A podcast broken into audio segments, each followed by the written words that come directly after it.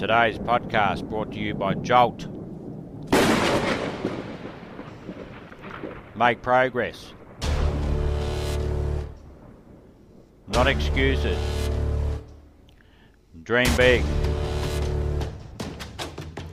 Get massive results.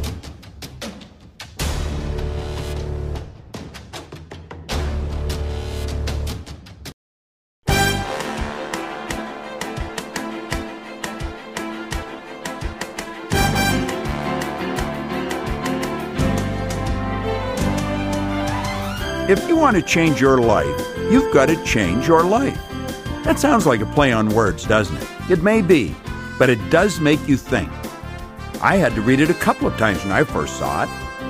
Hello, this is Bob Proctor. For the past 35 years, I've been helping people change their lives. Some of the changes that I have witnessed have been extraordinary. Changing our lives can be fun, and I have found it's not very difficult when you know how. It can also be very rewarding. I suppose knowing how is the key. Before I proceed with the knowing how part, let me ask you the big question. What would you change if your annual income suddenly became your monthly income? Think about that question for a moment.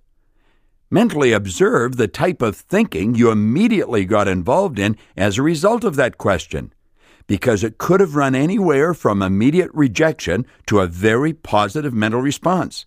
The type of thinking the question provoked is important because it very likely is your conditioned mind that is responding.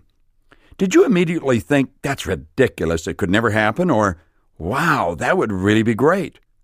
Whatever your response was, leave it for now and we'll come back to the big question a little later. What you're about to hear is not something I learned in an Ivy League school, nor is it some strange occult secret. No, what I am about to share with you is the result of 40 years of intense research and practical experience. What I am going to suggest you do, I have done, and I am presently doing.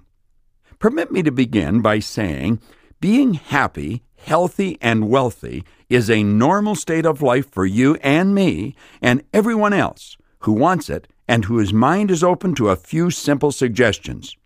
You might be asking yourself if it's so simple, why are there so few people enjoying the good life?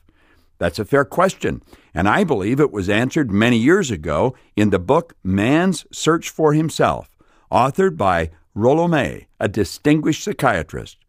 He said the opposite of courage in our society is not cowardice, it is conformity. People acting like everyone else, without knowing why, without knowing where they are going. It takes courage to begin living the good life. You have to step away from the masses.